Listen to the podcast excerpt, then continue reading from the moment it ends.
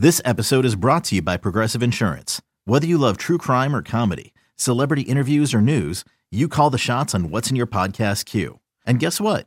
Now you can call them on your auto insurance too with the Name Your Price tool from Progressive. It works just the way it sounds. You tell Progressive how much you want to pay for car insurance, and they'll show you coverage options that fit your budget. Get your quote today at progressive.com to join the over 28 million drivers who trust Progressive. Progressive Casualty Insurance Company and Affiliates. Price and coverage match limited by state law. Okay, now I feel like we're officially on hiatus, having had a friend lunch at the Ojai Valley Inn. Exactly.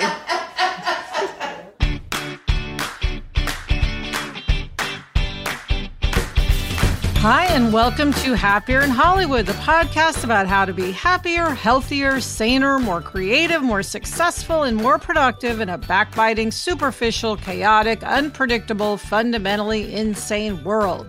I'm Liz Craft, a TV writer and producer living in LA, and with me is my high school friend and writing partner, Sarah.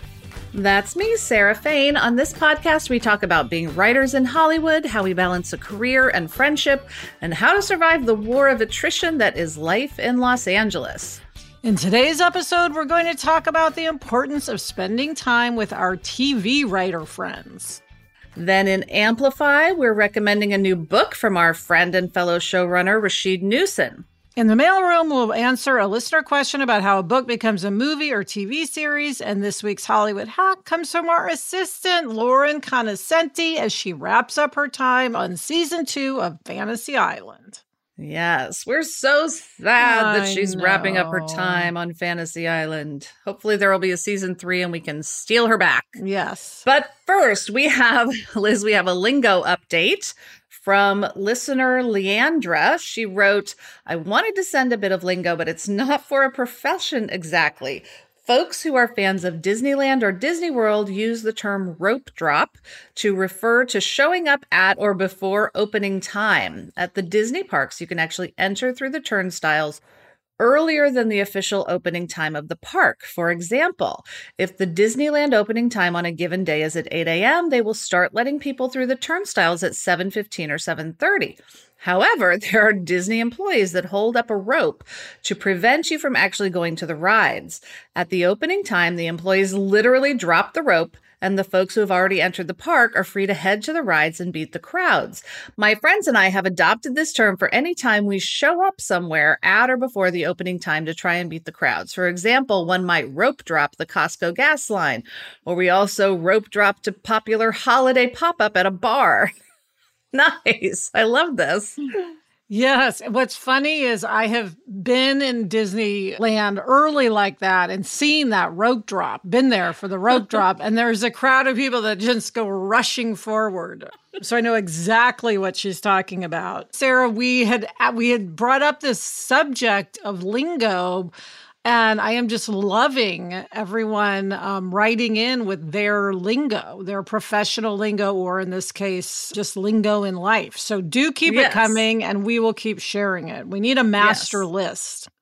We do. And I love also just how people adapt lingo from one thing to apply to something else, Yes. which I will now, of course, be doing with rope drop. Of course. Yes. The rope drop. Okay, Sarah, let's dive into From the Treadmill Desk of, in which we discuss what's most pressing in our work psyches. And this week, it's the importance of spending time with TV writer friends. Yes. And this is something that we are putting our particular focus on right now as our schedule is starting to open up. And unfortunately, the pandemic isn't going away, but there are places to eat outdoors. Yes. so this is actually a real priority for us right now. Yeah. So we, I mean, we have friends obviously in uh, different walks of our life, different different aspects of our life, and one of those is other friends who are TV writers. You hear us talk about our friend Corrine all the time, for example, but we have many friends who are TV writers. And it's so important to spend time with them because one, we love them, but also because we can just share what's happening in our careers. We can share what we're going through in the industry. It's both a time to vent, but also a time to get advice or to learn tips and tricks. For instance, it was at a lunch with a TV writer friend, Sarah, that we learned the phrase volunteers, not recruits, which then kind of shaped the whole rest of our career. So it's important that we have time with these people, but sometimes it really falls by the wayside. Yes. And it's hard because you develop very close relationships with people over a season or two seasons or three seasons, or if you're very lucky, more. But we tend to not have those multiple season long relationships, which is good and bad. It's good because we've worked with so many people bad because it'd be nice to just settle somewhere for a while. Hopefully, we'll do that with Fantasy Island. But we know so many people and have so many people who we really love and adore. But once you move on to another job, then often those relationships don't last in the way that you would like them to. So, setting the intention of continuing them, I think, is really important. Yeah, and one thing, Sarah, that I think causes these real well, I think there's a few things that cause relationships to suffer, which is everyone's moving on to different jobs and therefore they're very busy and the schedules might be different. Their hiatus might be different from our hiatus, and it can be very hard to find time to get together. Also, though, I think as you and I both became mothers, one thing, you know, people always ask, how do you balance parenting and your career? And I think one thing that really um, does suffer is other friendships. Because, for instance, yeah. I uh, put a lot of energy into being friends with other moms in Jack's class because that's a way to build my community around my kid, right? Mm-hmm. And that then, therefore, is just going to be less time to spend with TV writer friends. One thing I want to point out is our TV writer friends aren't even necessarily people we've worked with. Right. They may just be other TV writers who we know and respect. Absolutely. I'm thinking of a lunch we went on with someone who we like admired for years. And then we finally went to lunch and it was like, oh my God, you're amazing. This is so yes. great. And you know exactly who I'm talking about. I do. um, and then of course a pandemic happens and we haven't seen her since, but yeah. but we're, you know, Facebook and Instagram friends. Yeah. But that's a relationship that now, again, now that we can eat outside and I don't know, we're all boosted, um, that we can work on establishing on a deeper level. Yeah. And Sarah, obviously, we're talking about our TV writer friends, but I think more and more people aren't staying somewhere 20 years. They are doing different yeah. jobs. And I'm sure this applies to so many industries where you really do have to make the effort to maintain these relationships once you move on. It's easy when you see someone every day or you talk to them every day. It's a lot harder um, when you move on. And I, one thing I really feel for younger people just starting out right now is that because of the pandemic right. and everything being remote or largely remote, it's a lot harder to make those relationships. So I would suggest to people if you're remote, do try to meet people in person and become friends and not just work colleagues because these friendships really can just give you so much. Yeah, and not just Zoom friends. They give us a lot. They do. And of course, we're talking about the social aspect of it, which is obviously enriching and rewarding, but there's also the aspect of the more people you know and who you're connected with who do the job that you do, you know, then when you, it's the networking. You, yes. Then you know, so when you need a job, there's the person who's over here who can tell you about the job opening or hire you for that other thing.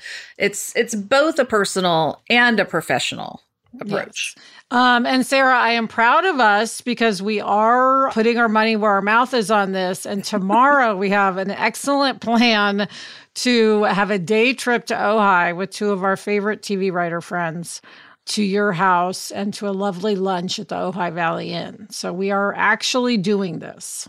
Yes, we are. And we're finally, Liz, having lunch with our manager Diane Fraser, who like I could not love more, but who we've never met in person. Yes, that's right. we are just we're just all over the place, Sarah. This is we're being very social. Yes. Woohoo. All right. So we'll we'll have a good time. We will see each other and have fun. Damn it, we will have fun. Coming up, we are headed to 1980s New York, but first, this break.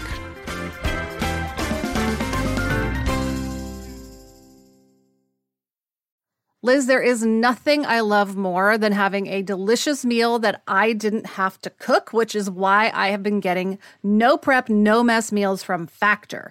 Meet your wellness goals in time for summer thanks to the menu of chef crafted meals with options like Calorie Smart, Protein Plus, and Keto. Factor's fresh, never frozen meals are dietitian approved and ready to eat in just two minutes. So no matter how busy you are, you'll always have time to enjoy nutritious, great tasting meals. Last night, I had blackened salmon with broccoli and with cauliflower rice. It was so delicious. It was the perfect dinner.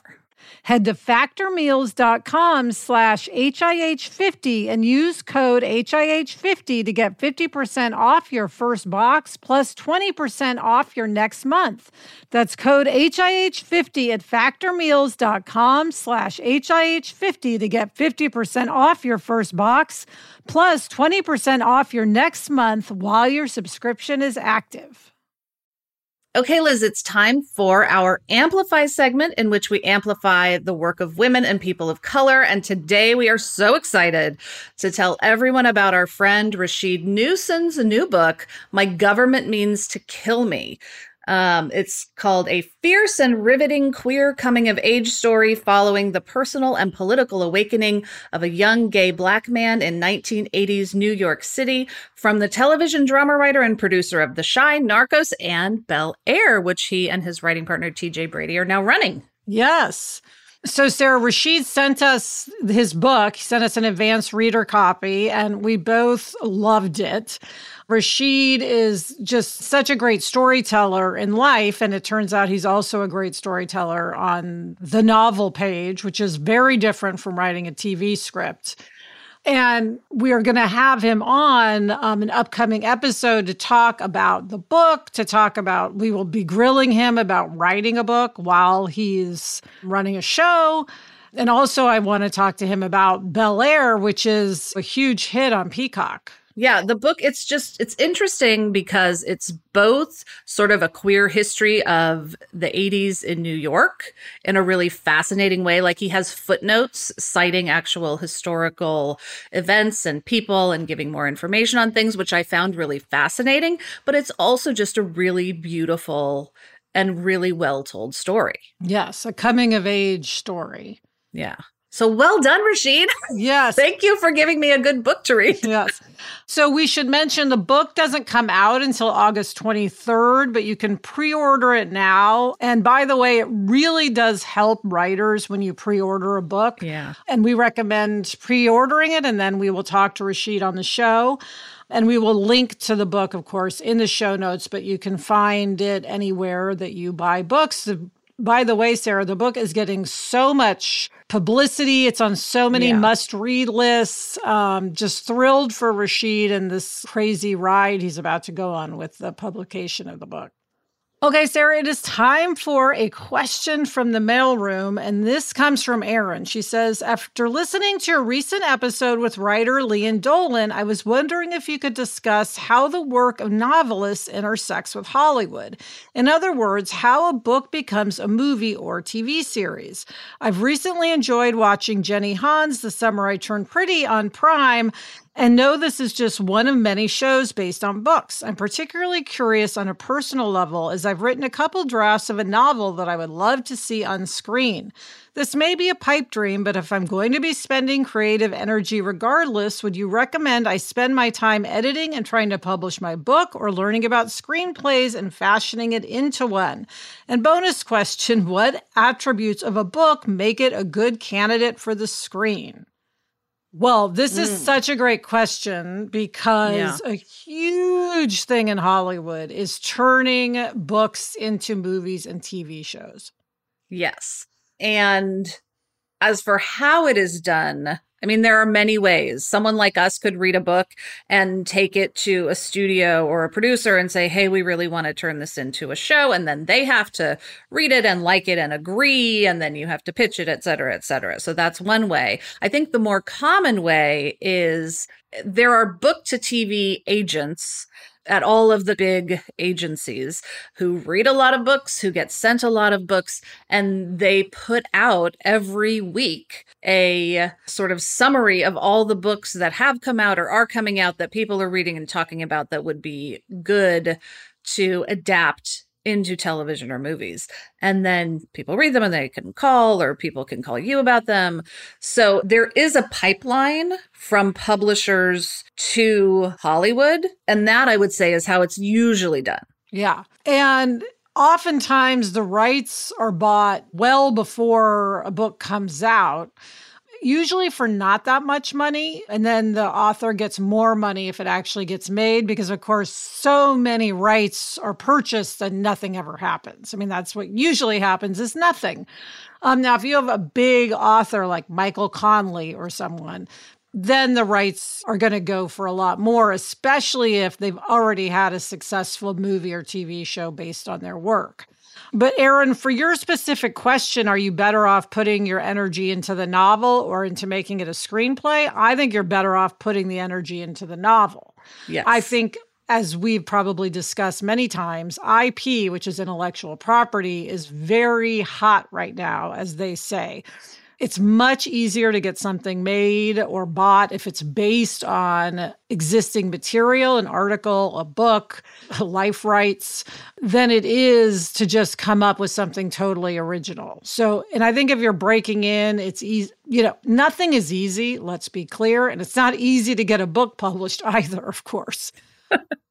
but I do think you're better off putting that energy into a novel. Yeah, absolutely. I mean, the IP thing is so interesting because we know of studios or producers who have had a good story that they were interested in, but there was nothing written about it, who have then connected people to journalists to write a story about it for a newspaper or a magazine. And then they use that as the IP to try and sell a TV show. Like, yes, just having something that people can hold in their hand and read right now is the thing. Like I think we've mentioned we have a TV show idea that we are really excited about and we're like maybe we should write this as a book first because yes. it'll have a better chance as an original idea of going if there's a book first. Yes. It's crazy. Yes. But yes. it's true. And as for what attributes of a book make it a good candidate for the screen, well, I think there's a lot. I mean, there's setting it a really specific world, a really strong point of view, of course, for a certain kind of material, twists and turns are always good. What else, Sarah? Strong characters with a clear conflict that isn't just sort of the conflict that we all hear about all the time. You know, it has to have sort of a, a new take on something. Mm-hmm. I would tell Erin to look at over the last like year to three years all of the movies and TV shows that have been adapted from books mm-hmm. and do like a study of those books. You know, this is something yeah. that we did when we were first starting out. We would study a, a television show in like micro detail. Yes. And I would say do that with adaptations, and you'll see what the elements are that really create buzz for people who want to adapt and then make a really good show. Yes, because it's funny, you know, there are books that are just huge hits, like uh, Why the, the Crawdads, book sing, yes, which, um, okay, that was going to get made into a movie because it was a huge hit. Or I've been recently reading a lot about The Godfather. The Godfather was an enormous bestseller before it was a movie. But there are a lot of books and movies made from things that aren't a hit that often become a hit after the TV show or the movie. I mean, and of course, the key thing just to keep in mind is that it's all a crapshoot. The odds of anything happening for anyone, including us, are minuscule because there's so much IP. There are so many things going through the development process. It's just a hard process with zero guarantees. Yes. So, I mean, I would say focus your energy on writing a really awesome novel. And then if anything comes of it, that's great. That yes. would be incredible. Yes. You can't write for the goal of it becoming a TV show. You've got to just enjoy the process. Yeah. But that is a great question, Erin. Thank you. Coming up, our wonderful assistant Lauren Conoscenti is back with a Hollywood hack. But first, this break.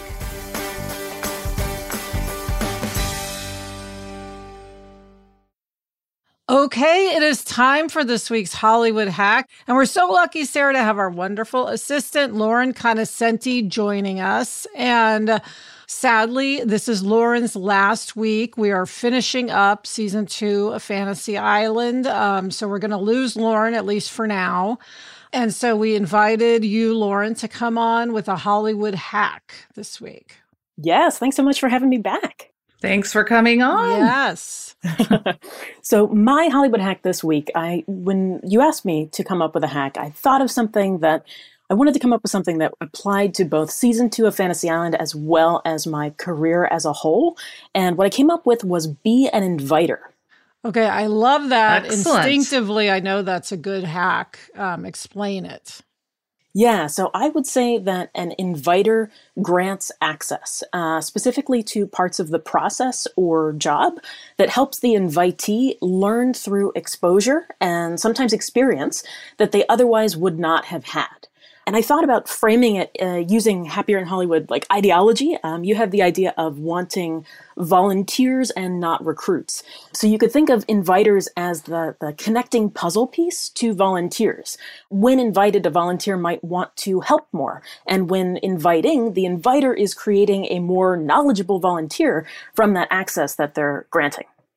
Well, I love this, Lauren, because one thing that's sort of going on in Hollywood, and I think, Sarah, we both read a lot of articles about it, is that the whole sort of process of learning the production side of things has gone away um, not completely but but largely. Writers are more just in the writers room and writing and not on set not in editing and casting and all of that so by inviting people into the process, you're allowing them to learn the whole job so that they are then prepared to be showrunners, which is, of course, most writers' ultimate goal. Absolutely. Yeah. And I think it's something to be really cognizant of, and some people aren't. I think we try to do that, but it's not always easy to remember. So Yes. if you have sort of be an inviter on your action item list, you're more likely to remember. And Lauren, I have to give you a gold star because you are someone who asks to be invited. You know, like you will say, Hey, can I come into editing today if we're going to be editing on um, Evercast, which is the program we use? Like saying, Hey, can I be in here to experience this kind of production element, whatever it may be? But we talk about networking a lot. And this, I think, is a it's a version of networking where it's it's not about just sort of building your relationships which is important but also about building your professional skill set Yeah, and I also have to give Lauren a gold star, Sarah, because she has saved our ass many a time by being Yes. very focused and paying attention when she is invited to join in on things and pointing out mistakes or things that have slipped through the cracks that you and I maybe didn't notice. yes lauren is detail oriented in a way that very few people are and it's yes it's been Yes. incredibly valuable Yes. And you can maintain your focus, which is fantastic. You don't have the sense that you're, you know, scrolling the J. Crew catalog while these events are happening, as others might be. Not me. Oh, well, of thank you both. Well, and something that I'll say too is that you both are like the ultimate inviters too. And and when I ask, the answer is always of course. So thank you very much for that. It's been a masterclass in making TV this season. Oh, well, thank you. But we do, and I, I will say the other thing you're good at is reminding us to invite others because Yeah. we have the intention of inviting, but we get caught up and we just forget. So um, that's another good thing is to remind the people around you to invite others. So I think what's great about this is it's great for people who are in the position to invite to remember to invite, and then we can add to it. And if you're the invitee, if you feel comfortable, remember to invite yourself. And often the answer will be yes. So so thank you, Lauren. Thank you for a fantastic season. And, you know, hopefully there's going to be a season three. Yeah Thank you thanks, both. lauren Fingers we're gonna miss you i miss you already I know. I miss you guys already. We have one week left. but I guess we should say Lauren is available. So As of it's true. It's true. But everyone tune in in January. yeah. Check out what we made. Yes. Okay, well, thank you, Lauren, and we'll ever keep everyone posted on what Lauren is up to, of course. Yes. Thank you both. And that's it for this episode of Happier in Hollywood. We love to hear from you. Email us or send us a voice memo to happierin hollywood at gmail.com. Thank you to Lauren Conoscenti for being an awesome assistant and for joining us today. Thank you for listening, and please follow us if you haven't already. Thanks to our executive producer, Chuck Reed, and thanks to everyone at Sankola Sound. You can follow them on Instagram at Sankola Sound. Thanks to everyone at Cadence 13. And as always, thank you to Gretchen Rubin. Happier in Hollywood is part of the Onward Project. Check out the other Onward Project podcasts Happier with Gretchen Rubin, Side Hustle School, Do the Thing from Whole 30's Melissa Urban, and Everything Happens with Kate Bowler. Get in touch. I'm on Instagram at sfain and Liz is at Liz Craft. We also have a Facebook group. Search for Happier in Hollywood on Facebook to join in on the conversation. Until next week, I'm Liz Craft, And I'm Sarah Fain. Thanks for joining us. It's a fun job. and we enjoy it.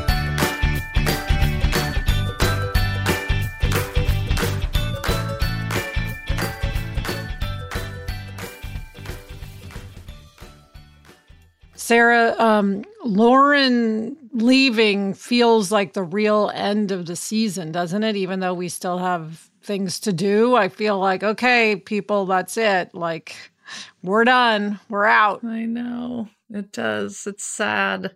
Even though we're not going to be on the air for like months and months. I know. We're done. We're done.